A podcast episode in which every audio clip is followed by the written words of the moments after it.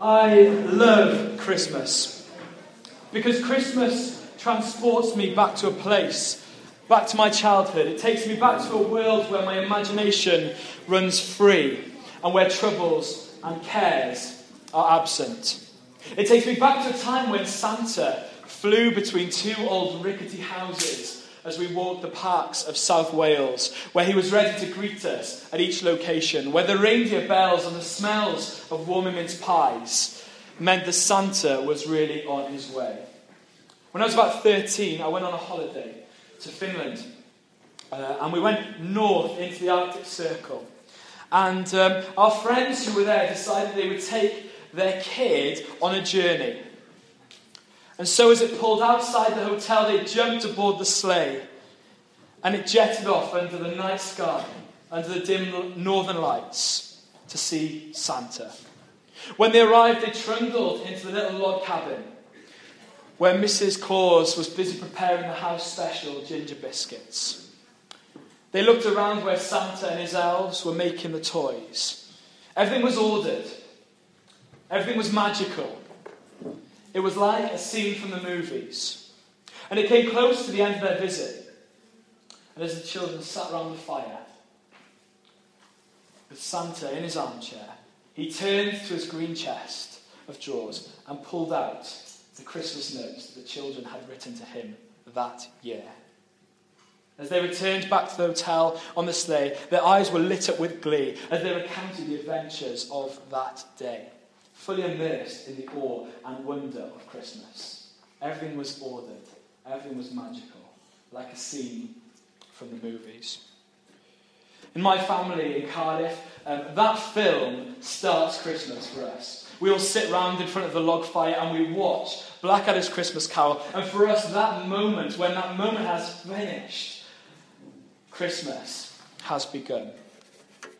But looking past the comedy of, of Rowan Atkinson and and uh, Tony Robinson, and past the idyllic movie scene that I've just portrayed to you, Baldrick in his terrible handwriting and spelling has actually unearthed something fascinating about Christmas.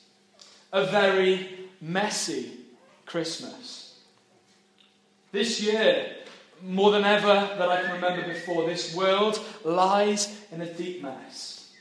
This world feels as though it is falling apart at the seams. As I reflected back on the year 2015, I'm sure that I, in some senses, I will remember this year for the atrocities that have taken place.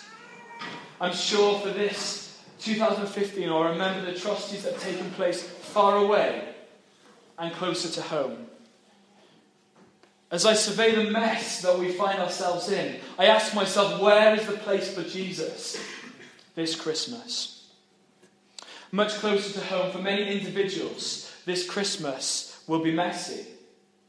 This Christmas, some people will live in fear of others. Others may find themselves wrapped up in debt. Some family life may have broken down.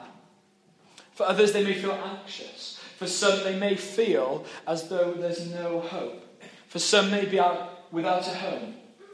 For these people, I ask, where is the place for Jesus in this mess? I work for an organisation called Alpha, and I head up their prisons work here in the UK. And uh, I know for many people in prison this Christmas, it will be messy. And so, for these people, I've asked the question where is the place for Jesus in this mess? As I look back and as I look forward, I see mess. Where is the place for Jesus in this mess? Amongst my circle of friends, there's a number of primary teachers and children's workers, and I know that for many of them, this time brings a unique challenge, right? The Christmas nativity, right? I know deep down they are desperate for the most smooth running, clinically precise performance, any improvement on last year's theatrical shambles. They're, they're really yearning for that Oscar winning, precise performance from Mary that will put most actors on casualty to shame. But I hate to break it to you, friends, the Nativity, the birth of Jesus, was messy. In fact, the birth of Jesus resembled the utter chaos that most primary school teachers are trying to avoid, to want to put on that show stopping performance. To start off, you have the whole mess of the situation. God sends an angel to Mary and says, Don't be afraid, but you're going to have a kid. and he's going to be the king.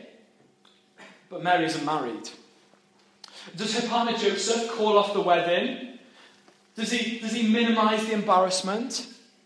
An angel appears to Joseph in a dream and yet again says, Do not be afraid to take Mary as your wife, because the child within her is from the Holy Spirit. This looks like a messy situation. And then you've got the birth. Ladies and gents, I had to do very little internet research to find that for just two US dollars, right, you can buy nativity straw, right? Let me give you the product description for nativity straw, right? FloraCraft nativity straw in a four ounce bag is the finest material in natural fibres to enhance any project or nativity arrangement. Right? Now, I'd love to think that it was FloraCraft's nativity straw that greeted Jesus on his arrival, that Joseph had like a Hobbycraft's finest, that he'd, he'd pulled the crib together with a bit of assorted tissue paper and woven a headrest out of oversized pipe cleaners. But they were placed in the stable. Dirty, cold, messy. And then you have the well wishers, right? And our involvement in the Christmas story has really done nothing for our idea of the Christmas story. We have this idea that the shepherds were a bunch of geriatric men with Morrison's Value tea towels with bits of off cut elastic from Mum's sewing box holding them together. Scholars believe that the shepherds were probably 13, 14 years old, mere teenagers. They're on the side of a hill, right? And they're faced with a decision. This angel comes down and says, Do not be afraid, but we want, I want you to go and visit the king, right? And they've got a choice. Do they stay on the hillside where, where their sheep are safe? Or do they up sticks and go and see the baby? Leaving their sheep to either be eaten or get lost. A messy situation. They decide to up sticks, muddling through the mess to find Jesus. Then you have the wise men. They're following the star to the baby Jesus, right? They rock up at the palace of Herod, announcing that they've come to worship the king. And Herod, on hearing this, sends them out to find where the baby is with the excuse that he will go and worship them. But actually, all he wants to do is to kill that baby. They turn up to worship him with their gifts of gold, frankincense, and myrrh. And an angel appears to them and says, Do not be afraid. But don't go back to Herod. It's a messy situation.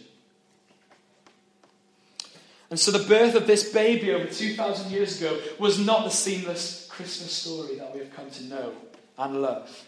Where everyone makes their entrance and exit at the right time. Where everyone has their gifts wrapped three weeks in advance. Where the song lyrics, nobody forgets them, and where cleanliness and godliness go hand in hand. It's one messy situation. Yet, amongst the utter chaos and confusion of the Christmas story, Jesus entered into a world of mess to bring hope.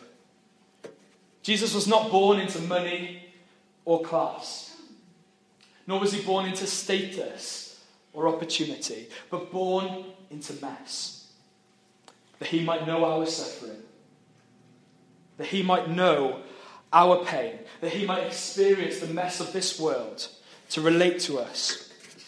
In the book of Isaiah in the Bible, written around 400 years before Jesus was born, it says this The people walking in darkness have seen a great light. Those living in the land of the darkness, a light has dawned. For unto us a child is born, for unto us a son is given, and the government shall be upon his shoulder, and his name shall be called Wonderful Counselor, the mighty God, the everlasting Father, the Prince of Peace. It strikes me that we are in need, in desperate need of a great light in this dark world.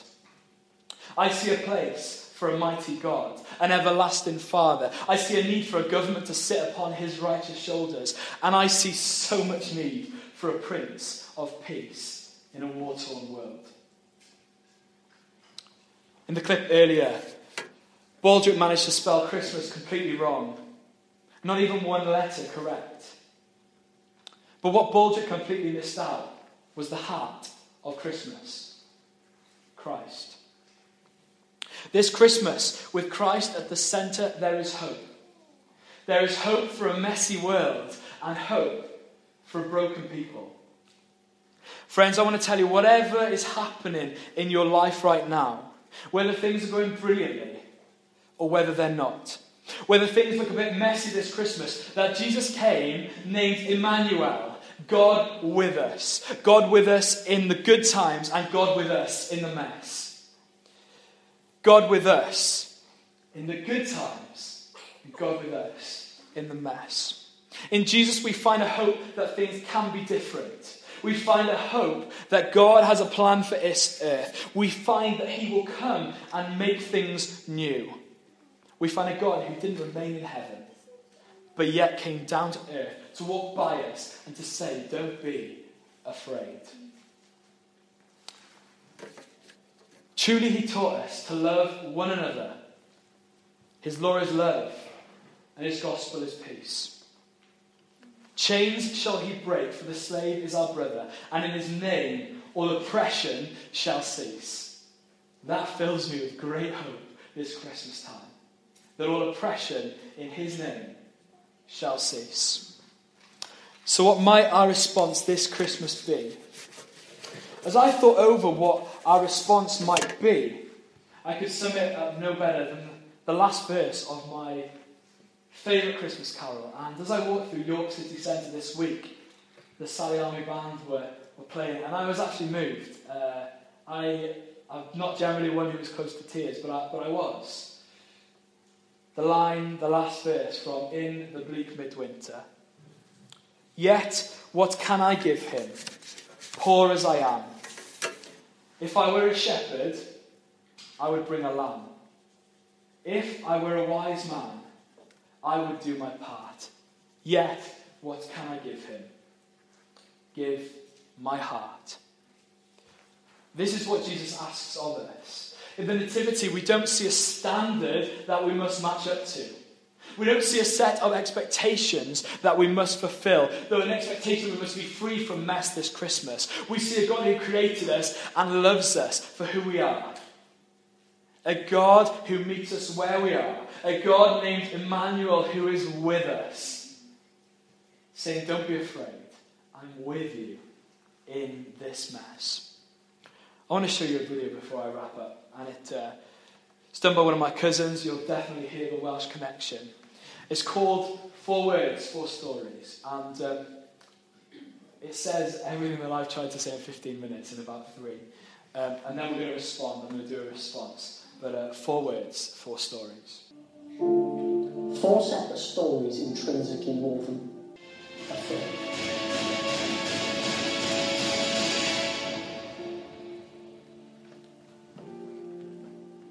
As you can see, we're cousins and we also share t shirts by the looks of things.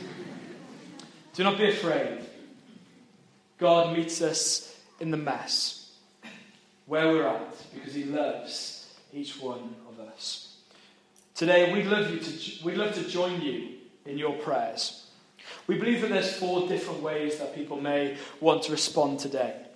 There'll be a team uh, with myself. We're going to be over in that corner there. And um, today, if there's something, if there's a part of your life that is holding you back, perhaps it's something that you have um, you've come with today, something you're afraid of, something that um, is going in on your life, something you're finding tough. Well, you don't have to tell us. We love to join you in your prayers. We passionately, passionately believe in a God that transforms lives. Secondly, we love to pray with you. If you know this Christmas is going to be messy, you're fearful that this Christmas things are going to be messy. If there's a particular aspect that's going to be a challenge, again, you don't have to tell us what it is, but we'd love to join you in your prayers. We passionately, passionately believe in a God that transforms situations. Thirdly, if you know you want to respond but you're not sure how, nothing jumps out, then we'd love to pray that prayer of Isaiah with you that a light will dawn in your life this Christmas. That a light will dawn in your life this Christmas. Because we passionately, passionately believe in a God that meets us where we're at. And finally, if today it's the first time that you have heard and come to know that Jesus loves you and that he died for you and you want to give your life to follow him, then we'd love to pray with you. We'd love to start that journey. What's in Jesus' birth does hold eternal worth. And um, the band are going to play uh, some form of response song, I guess you'd call it. Um, it's one my, it is probably, along with In the Bleak Winter, my favourite carol, O Holy Night. And um, we love to pray with you. We're not going to ask you necessarily what it is, you don't have to tell us, but we'd love to join you in your prayers. This Christmas, even though there is mess, that God says, don't be afraid, for I am with you. If you've come with a friend and you want to bring them with you, if you want to come in pairs, come in threes, come in tribes, come. Come and pray with us. But um, God is with us. God is born in the mess. Emmanuel, God with us.